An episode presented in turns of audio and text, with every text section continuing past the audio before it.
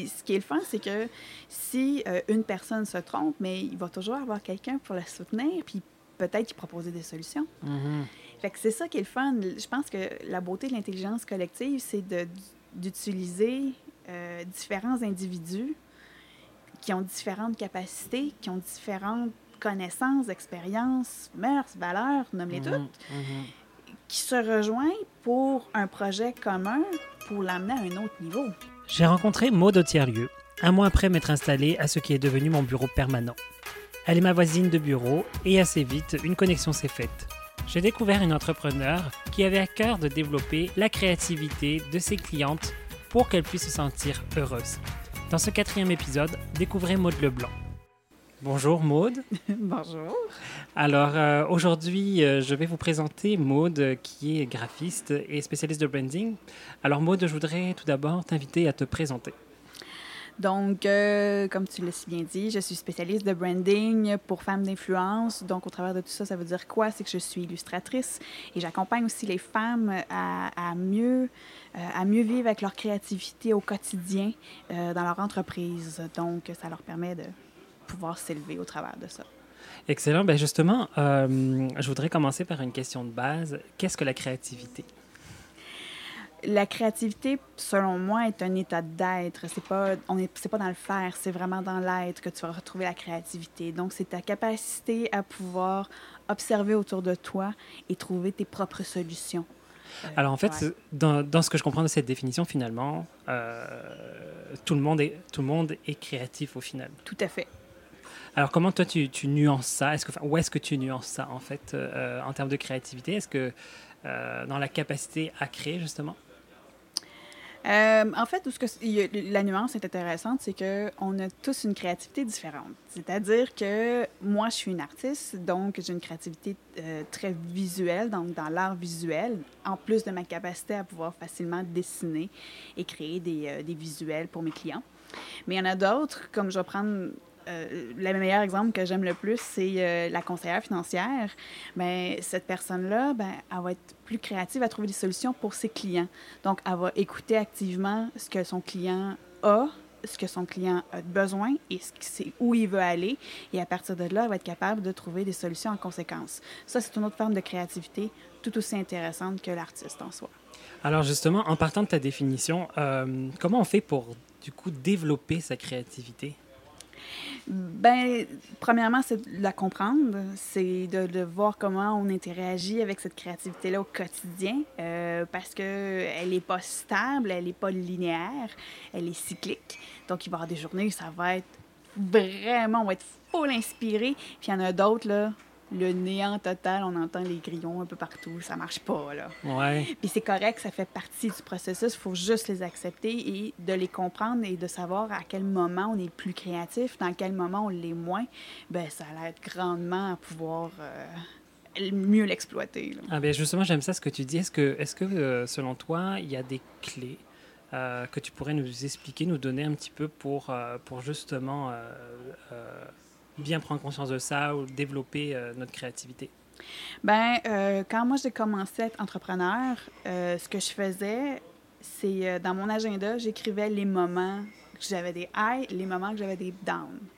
Déjà en partant, j'ai pu comprendre que... Vraiment en termes d'énergie, là. Oui, oui. Ouais. en termes d'énergie, j'ai pu comprendre que en début de semaine, ben, je suis, je suis pas créative, je suis productive. Mm. Euh, donnez-moi la comptabilité, donnez-moi toute la paperasse à faire. C'est le moment de faire de l'administration pour moi.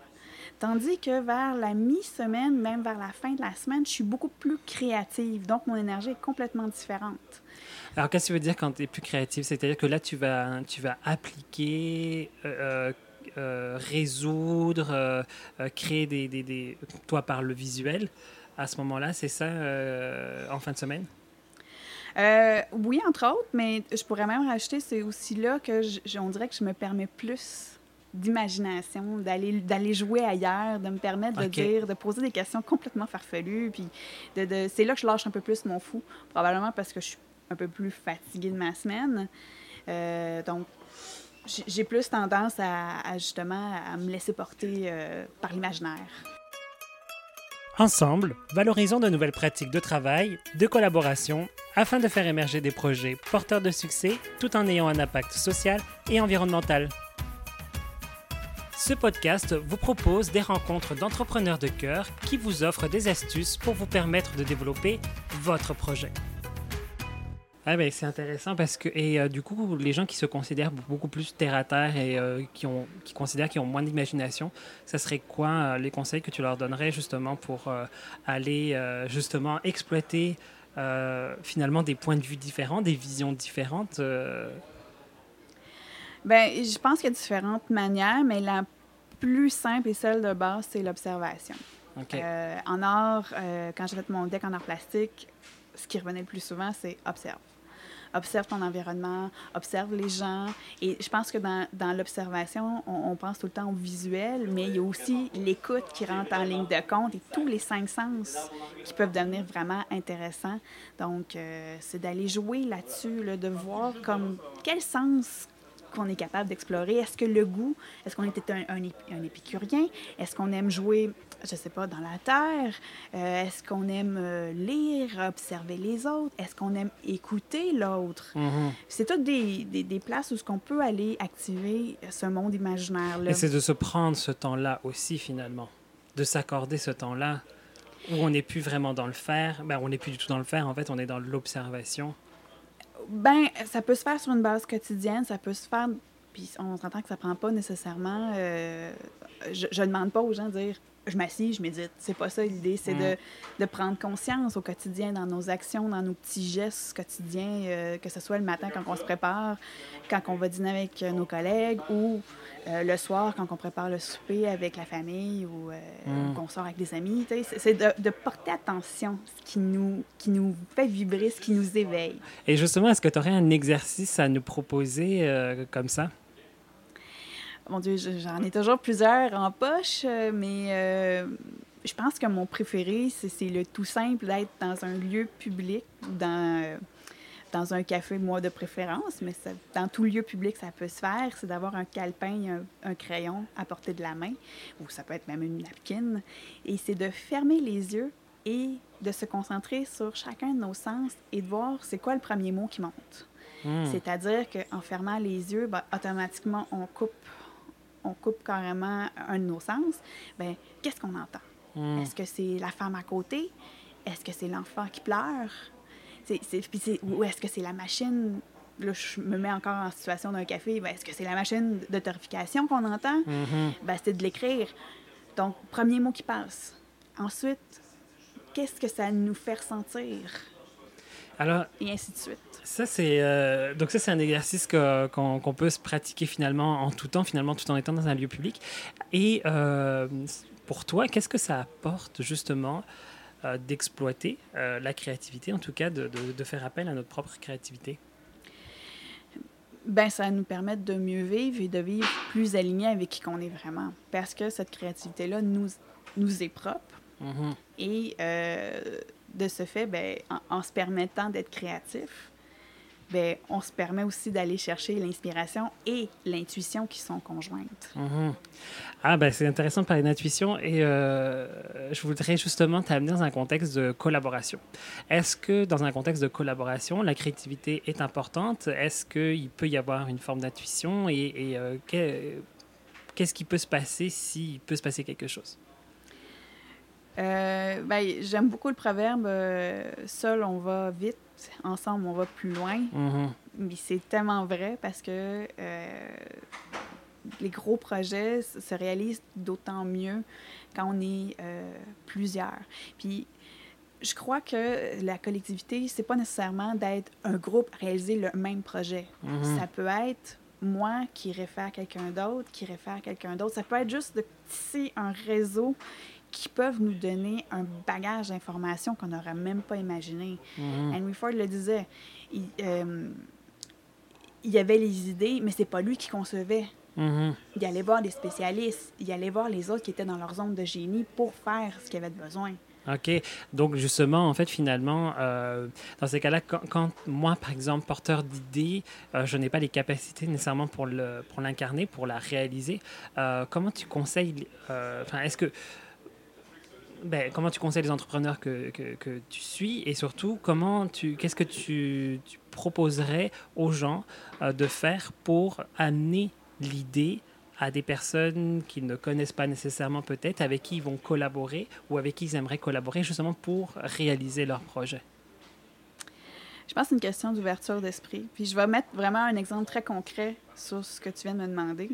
Euh, L'été passé, j'ai euh, eu l'instinct, pour quelque raison que ce soit, euh, d'organiser des rencontres avec des auteurs. -hmm. Donc, des personnes qui souhaitent écrire, pour qu'ils qu échangent entre eux, puis qu'il y ait différents niveaux de, de, de, collaboration au travers de tout ça. Donc, on avait différentes personnes qui... Euh, il y en avait qui avaient déjà écrit, il y en avait qui étaient dans le monde de l'édition, il y en avait... Il y avait vraiment toutes sortes de personnes. Puis, euh, j'ai fait deux, trois rencontres comme ça, et à un moment donné, ben, j'ai arrêté. Mm -hmm. Parce que moi, j'avais pas d'intérêt là-dedans. Mais bon. Mais la magie s'est opérée pareil, parce que euh, deux de mes connaissances qui ne se connaissaient pas jusqu'à ces rencontres se sont rencontrées et ont fondé une entreprise à elles. OK. À ces deux personnes-là. Fait que, tu sais, quand je parle de la magie de la collectivité et du réseau, ben, c'est ça, c'est de pouvoir créer des liens improbables finalement. C'est ça, c'est s'autoriser à vivre des situations qui vont peut-être être difficiles ou problématiques, mais qui puissent se, se, se à partir de ça, se générer quelque chose de bon, de bonifié et, de, et, euh, qui peut-être va servir, enfin, ce qui va très certainement servir au projet finalement. Exactement. Découvrez des faire ensemble collaboratifs, humains et conscients. Pour encourager ce podcast, laissez-nous quelques étoiles et commentaires sur votre iTunes ou votre système de balado-diffusion. Il vous est également possible de partager ce podcast au travers de vos réseaux sociaux. Mm-hmm. Et est-ce qu'on peut parler d'intelligence collective dans la créativité? Tout à fait. Alors, comment toi, tu en parlerais? euh... C'est drôle parce que la première phrase qui me vient en tête, c'est euh, Einstein qui disait l'imaginaire, euh, c'est l'intelligence qui s'amuse. OK. La créativité, c'est l'intelligence qui s'amuse. Je me trompe peut-être dans les termes. Euh, mais c'est ça, finalement, l'intelligence collective. La créativité en intelligence collective, ben, c'est le, le, collectif qui s'amuse ensemble, finalement, mm -hmm. qui s'amuse à créer, qui s'amuse à sortir des, des, des, sentiers battus, qui, qui ouvre les esprits. Euh... Qui n'hésite pas à, à, y aller, quitte à faire une erreur pour apprendre. Euh... Oui, puis ce qui est le fun, c'est que si euh, une personne se trompe, mais il va toujours avoir quelqu'un pour la soutenir, puis peut-être y proposer des solutions. Mm -hmm. Fait que c'est ça qui est le fun. Je pense que la beauté de l'intelligence collective, c'est d'utiliser euh, différents individus qui ont différentes capacités, qui ont différentes connaissances, expériences, mœurs, valeurs, nomme-les Mhm, toutes, -hmm. qui se rejoignent pour un projet commun pour l'amener à un autre niveau. -hmm. Et toi, justement, tu collabores souvent? J'essaie, d'autant plus. euh, ben, même, je dirais que quand je suis partie à mon compte, une des premières choses que j'ai faites, c'est communiquer avec deux autres entrepreneurs puis leur dire OK, là, c'est vrai, je me lance. Je suis une vraie éponge, je vous écoute. OK. Fait que déjà, juste en partant, j'ai décidé de Pour mettre... t'inspirer toi-même, ouais. activer ta propre créativité pour créer ta propre entreprise finalement. Exactement. Ah, wow. OK. Et puis, à l'heure d'aujourd'hui, donc. Euh, tu fais partie du tiers-lieu, comme moi, en fait, c'est là où on s'est connus. Mm -hmm. euh, comment toi, tu, tu considères ta propre collaboration, justement? Ma collaboration au, sein du tiers-lieu, ben, c'est de pouvoir être disponible aux autres qui ont des questionnements. Des fois, je n'ai pas nécessairement les réponses, mais je vais avoir la référence qui va avoir la réponse. Ou encore, je, je, je suis du genre à être celle qui aime beaucoup pousser, poser les questions, amener. Euh, c'est cela qu'on appelle l'avocat du diable.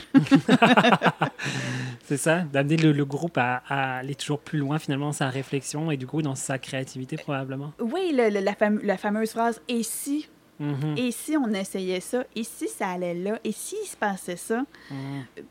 Souvent, ça, ça, ça, ça, ça, ça n'aboutit pas nécessairement toujours au résultat voulu, mais de pousser toujours la réflexion plus loin.